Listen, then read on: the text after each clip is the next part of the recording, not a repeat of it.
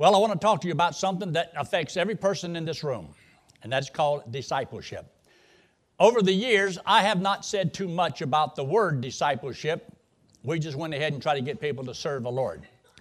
Because discipleship is teaching people how to serve the Lord.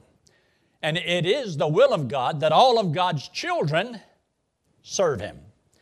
Some do and some don't, but I do believe that we need to make it very plain. The discipleship or true discipleship leads to biblical ministry. If you're really a good disciple of Jesus Christ, it should lead into a biblical ministry, a way of serving the Lord. Because God wants every one of us as His children to serve Him. So if you have trusted Christ as your Savior, what is your service? What are you doing for Him? Now remember, when we talk about salvation and various things, we want to keep these things as clear as we possibly can. When it comes to salvation, salvation is made clear, it's made very plain. It's grace without works, very clear. Grace plus works is unclear and it's false. It's muddy, it's no good. It's simple. You don't add any works to the plan of salvation. And the Bible talks about lest your minds be corrupted from the simplicity that is in Christ. It's so simple to understand salvation if you just let it say what it does. By grace are you saved through faith, not of yourselves. It is the gift of God, not of works, lest any man should boast. So works have nothing to do with getting a man to heaven. All we do is accept the free gift that he offers to us. A lost man may be a disciple of Christ. That's very simple. Just understand these three little simple things that I've thrown here. A lost man can learn to be a follower, a learner of the teachings of Christ. Churches are full of them. But that doesn't mean that they're saved. The lost man can learn Christian principles and live by them. A saved man may be a disciple of Christ. So a person who trusts Christ can also be a learner or follower of Jesus Christ. But a saved man might not be a disciple of Christ, but he's still saved. He can be saved and not serve. And you can be saved and serve. And you can be lost and try to serve, trusting that that's going to get you to heaven, and it will not work. So always keep salvation service separate. Discipleship has to do with being a learner, a follower of Christ. So once you and I have trusted Christ as our Savior, it is the will of God that we learn to serve Him. Now, true discipleship leads to biblical ministry. That means that simply, if you are a disciple of Christ and you're learning and you're following, you have to get involved in a particular ministry. You have to have a ministry. How are you ministering? Because ministry is service. What are you doing for the Lord? So you need to understand this simple little thing. Ministry and service has to do with two main things that will last forever. We know that the Word of God lasts forever. And we know that the child who trusts Christ as Savior is born into God's family and he lasts forever. So the child of God who lives forever is living in a world that will not last forever. But we have with us the Word of God that will last forever, and you and I are supposed to do things for the Lord that will last forever. Isn't that clear? You understand what I'm saying? This means yes, this means no. So in 1 Peter chapter 1 and verse 22 and chapter 2 and verse 2 is what I'm referring to. Therefore, he says, Let the child of God desire the sincere milk of the word that he may grow thereby. Discipleship well, this is found in Matthew chapter 28, verses 16 through 20. First of all, when he says, Go into all the world and preach the gospel to every creature, baptizing them in the name of the Father, the Son, and the Holy Ghost, and then teaching them all things that I have commanded you. lo, I am with you always to the end of the age. So God has told us what He wants us to do. Evangelism is the gospel that produces the child of God because if there's no gospel, there is no children of God. There cannot be a child of God born into God's family without the gospel. Therefore, he says, go in all world and preach the gospel so they can be children of God. Then we take the children of God and we teach them what the Word of God says. So God has given to us the only book that we need to get the job done. And therefore, to disciple people, they have to learn what the Word of God's about. What does He want us to do? So, discipleship is designed to bring the child to spiritual adulthood so they can handle spiritual responsibilities. So, that is the will of God for His children. So, we have to have a vision. In Proverbs 29 18, it talks about where there is no vision, the people perish. We've got to have a vision. What do we want to do? What is God's vision? From God's heart to ours. What is God about? What does He want us to do? Now, we can pick a thousand things to do with our lives how we want to live, where we want to live, what we want to do or not do. We can make all kinds of decisions. But when you talk about vision, that means what do you see yourself doing that God wants you to do? Not your will, God's will. As you read the Bible, what do you believe God wants you to do with your life? A root has to have fruit. And a plan rooted in biblical vision is what God wants. A plan. How are we going to accomplish this vision? And so, without a vision, you don't need a plan. Communicate the vision and the plan. No plan, there's no direction. So, here at Calvary Community Church, we have ranch. It's to serve a purpose, it's to help fulfill that vision that God has. Does God want teenagers to come to know Lord? Does He want the little kids to come to know the Lord? Does He want adults to come to know the Lord? Okay, so we have, we know God's vision. He wants everyone to trust Christ as Savior. So therefore, we have to have a plan how we're going to reach those little kids, how we're going to reach those teenagers, how we're going to reach the adults. So there has to be a plan, and God has a plan, and it's the communication that we have to try to get these jobs done. So we're learning about discipleship. You delegate everything that can be delegated to the cause. Why? To fulfill the plan. If the plan is to fulfill the vision that God has, then we ought to give everything we can to accomplish that goal. Whatever it is, you can live for a lot of things, but this is the main thing. Major in the major, minor in the minor. This is, this is big stuff. This is the heavy stuff. This is what God wants us to do. Most people do that which is right in their own eyes. Instead of doing that, what does God want? Personify the vision, that means what is my personal responsibility in this mission? Whatever God is, whatever He wants, what is my personal responsibility? So every person is going to give account of himself to God. So we have to find out okay, what can I do in this purpose that God has for me on planet Earth? The only thing here is going to last forever is the souls of men and the Word of God. So God gave to the souls of men the Word of God to do a work for Him. And that's what we are to be about. Greg Stier with the Dare to Share ministry. He came out of our ministry out in Colorado years and years ago. He was about 11 years old when he first came. Then he wound up going to our Christian school and he graduated from our Christian school.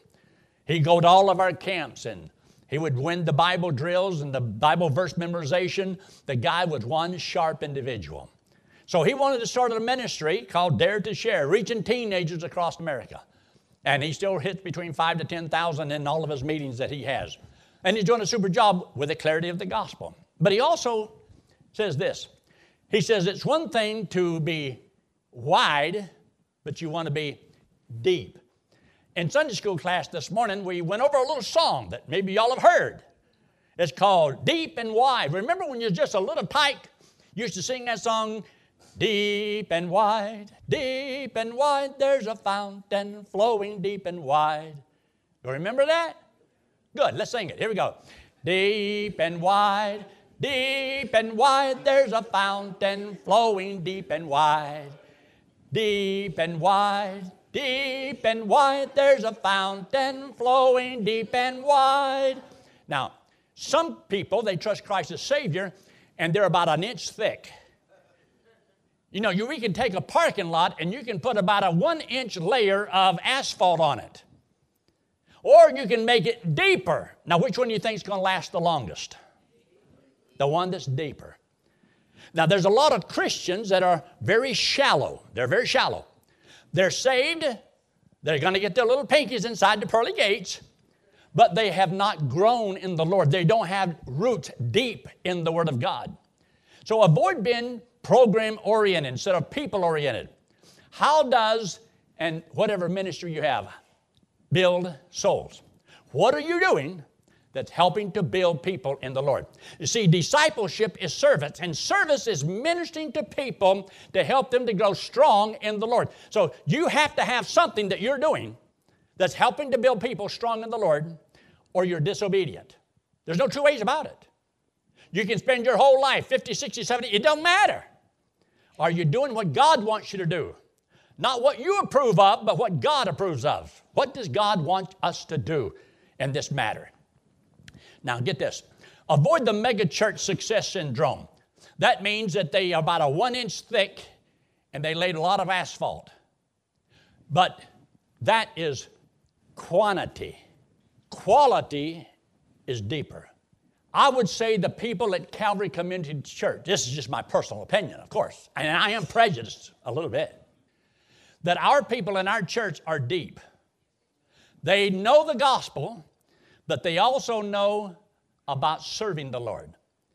I believe we have generous people in our church, and they are also involved in ministries, and they're helping to do a great job. Some places you can go and nobody wants to get involved, nobody wants to do anything. That means they're not deep in the Lord. They haven't sunk their roots deep within the Lord. And this is what you have to do. Now, in Matthew chapter 13, verse 20, it says this, and I want you to see this, very important. But he that receiveth the seed, remember the, the sower went forth to sow. And he had the seed, and the good seed is the word of God. And he sowed the seed. But he that receiveth the seed into stony places, the same as he that heareth the word, and immediately with joy he received it. So it's a person who has heard the word, believed the word, they received it, joyful, great. Next verse. Yet hath he not, what's the words?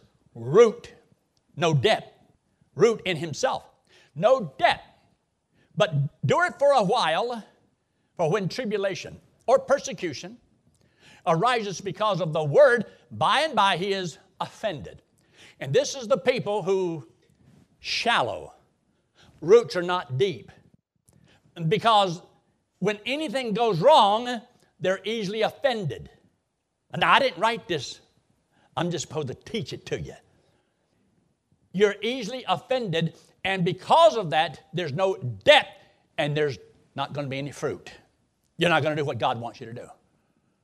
But you'll always have a reason. It's because, and you'll have somebody to blame. It'll never be yourself, but it'll be somebody. Now, next statement. In verse 22, he also that receiveth seed among the thorns is he that heareth the word, he heard, and the, get, get what got him? The care of this world and the deceitfulness of riches choke the word, and he becometh what? Lost. Now, he's a saved man. He receives the word, he heard it, he believes it, but the cares of this world, and everybody is concerned about life. You're worried about your job, you're worried about your health, you're worried about money, you're worried about this, you're worried about your kids, you're worried about everything in the sun. But are you concerned about God's cause? Did you know that if you'll put God first, God will take care of this other stuff? Have you ever gone through life trying to push a rope? You know what happens when you try to push a rope? It just gets all, that's what happens to your life. When you allow the cares of this world to take control of your life, you're going through life trying to push a rope. But if you get a hold of that rope, and just walk, do you know that rope will straighten itself out? Your whole life can be straightened out if you'll put God first. Find out what is it that God wants and do that, and you'll be surprised how God will bless your life. But you'll be unfruitful because there's no depth. The cares of the world will destroy you. Why? No depth. You're not deep in the Word of God. You're not faithful in reading and studying and applying it. Or the cares of this world, the riches of this world. I just want to be rich. I want to retire by the time I'm 30. Oh, that's a great reason for living. That's why God put you here. So you'd be a millionaire by the time you're 30 years old. I am not into this health and wealth philosophy. You probably know that by now. Discipleship is to establish the disciple in four areas in Ephesians chapter 4 in the Word of God, in the fellowship of believers, in the structure of the church, and in the work of the ministry. So you'll know, okay, God has set up a, a program, a system by which we're to help people learn how to serve the Lord. And if you understand why God does what He does, some people think the pastor's the one that came up with this idea about a church. He didn't, he didn't start the church. You know who started the church? Christ says, I will build my church. It's His, belongs to Him. He's the one that laid it out and says, This is what I want you to do, and this is how I want you to get it done. So He's the one that did it. Now, a lot of copycats, a lot of fake news out there. We don't want to get into that again. But establish Him in the Word of God. That's information. So that means you've got to come where you can get some information, where you can hear the Bible, learn it, study it, memorize it. Because see, that's the Word of God. Desire the sincere milk of the Word, the Word, that you may grow thereby. God wants you to be strong. But that is information. Establish them in the fellowship believers. Remember the four talks? We always talk about the four talks. You talk to God, He talks to us through the Bible.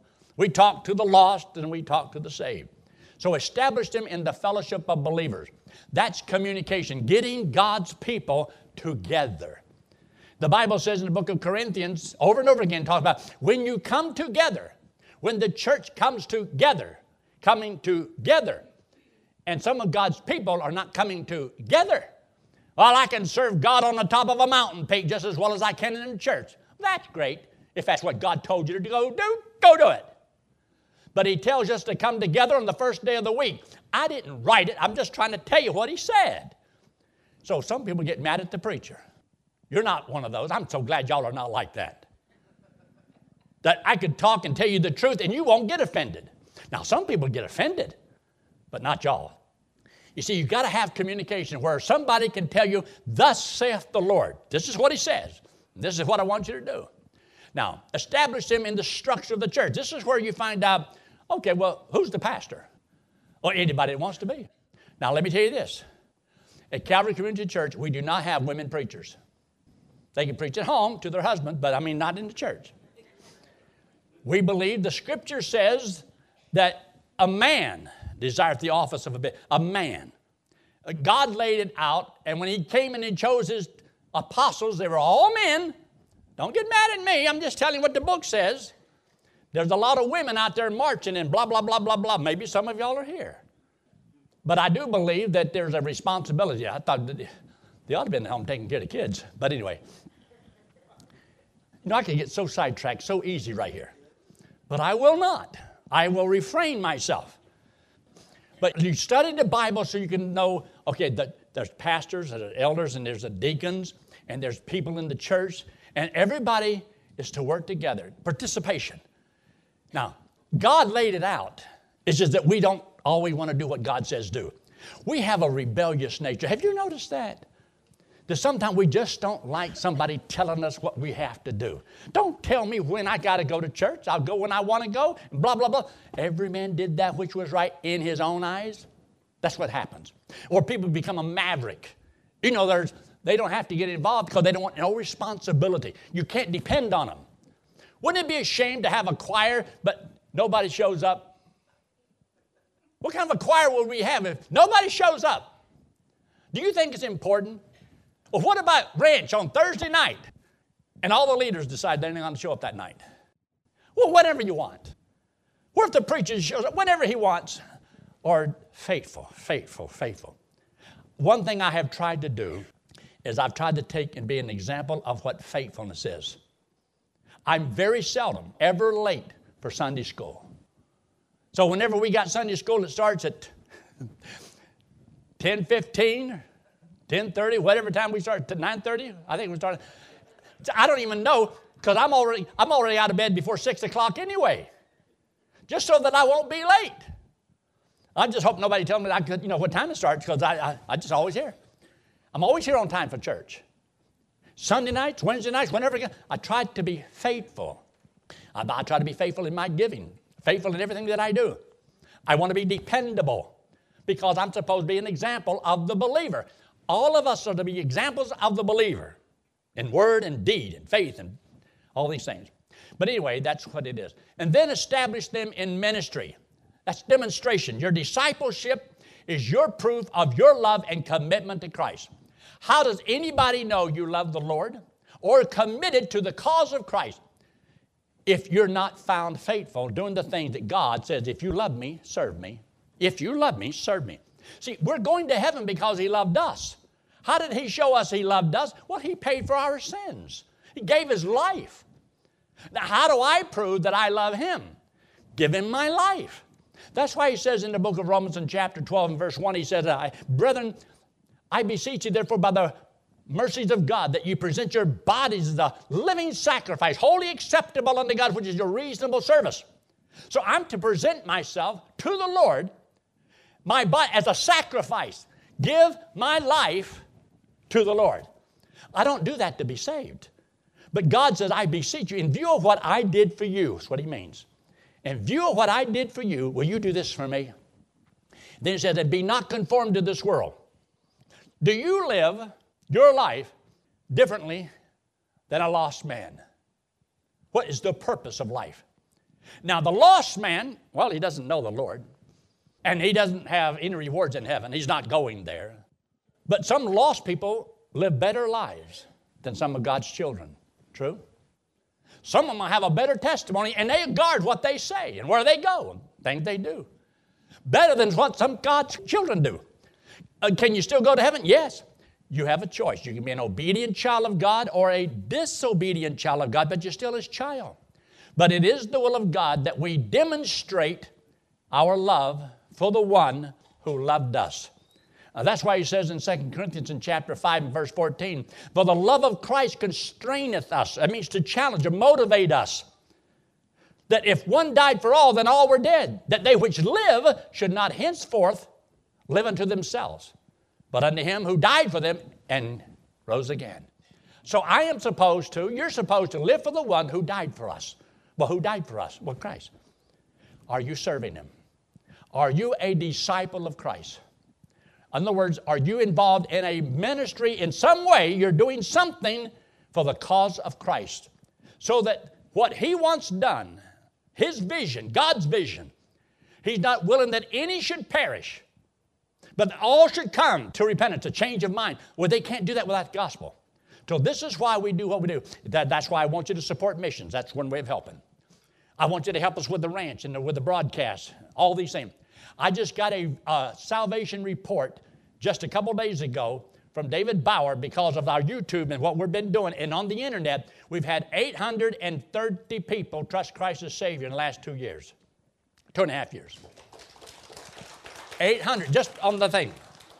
And not only that, I know where they were when they trusted Christ as Savior because He got it fixed up with a computer. Tell us that all automatic now. It is awesome. It really is. But see, that's because somebody's making this stuff possible. People are working. And so we got people up there in, in the booth right now.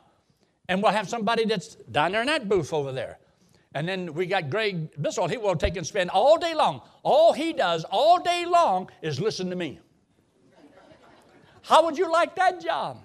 Sit there by the hour, hours, six, seven hours every day, preparing the radio broadcast. But it's a job. It needs to be done. And then we got people that will help support these things. Now, one of the days it's all going to be over. You see, we don't have to have a wide one inch asphalt. We got some people that are deep in the Word of God and love and appreciate what we're doing and are a part of what we're doing. And because of that, you see, you don't have to be a big church to do big things. We're not, and what I was talking about the uh, mega church syndrome is sometimes you'll have people start a church and they're not starting a church over with lost people and they want them, they just, like a gigantic vacuum cleaner, sucks them out of all the little churches and pulls them in there and they put on a great big old entertaining show and people that sit there and learn nothing, but they're entertained. And all they've done is just like having Walmart come in and kill all the little mom and pop stores. And then they can raise the prices any way they want to. And churches are doing the same thing because people are not committed. That way you can get lost in a big church. Nobody knows you. If you're not there, nobody knows. You miss here, we knew it. You say, that's what I don't like. Yeah, I know. I know who sits here and I know who sits there. I know who sits there and I know who sits here. And I know who sits back there and I know who sits there and I know who sits over there. And next Sunday, when you're not here, I'm going to know that too. And when I'm not here, do you know it? Yeah, because I tell everybody. And, uh, Information without demonstrations is intellectualism. You know something, but it's intellectual, and knowledge puffeth up. But a knowledge of the Word of God coupled with an active ministry is true discipleship. It's what God wants you to do. Learn the Word in such a way that you can be found obedient. Now, the philosophy of discipleship is multiplication. You see, in Genesis chapter 1, it talks about bear fruit, multiply, multiply that fruit and there was two of every kind. Why do you think you had to have two? Because God had a plan. Because God wanted those two to multiply. We had one kid that came to ranch. He trusted Christ as Savior, got married, and they had they had six or seven kids right off the bat. He said, "Well, you know, the Lord says be fruitful and multiply." I said, "Yeah, but He means for you to do the whole job." So you want to reach the whole world, is what God's Word is all about.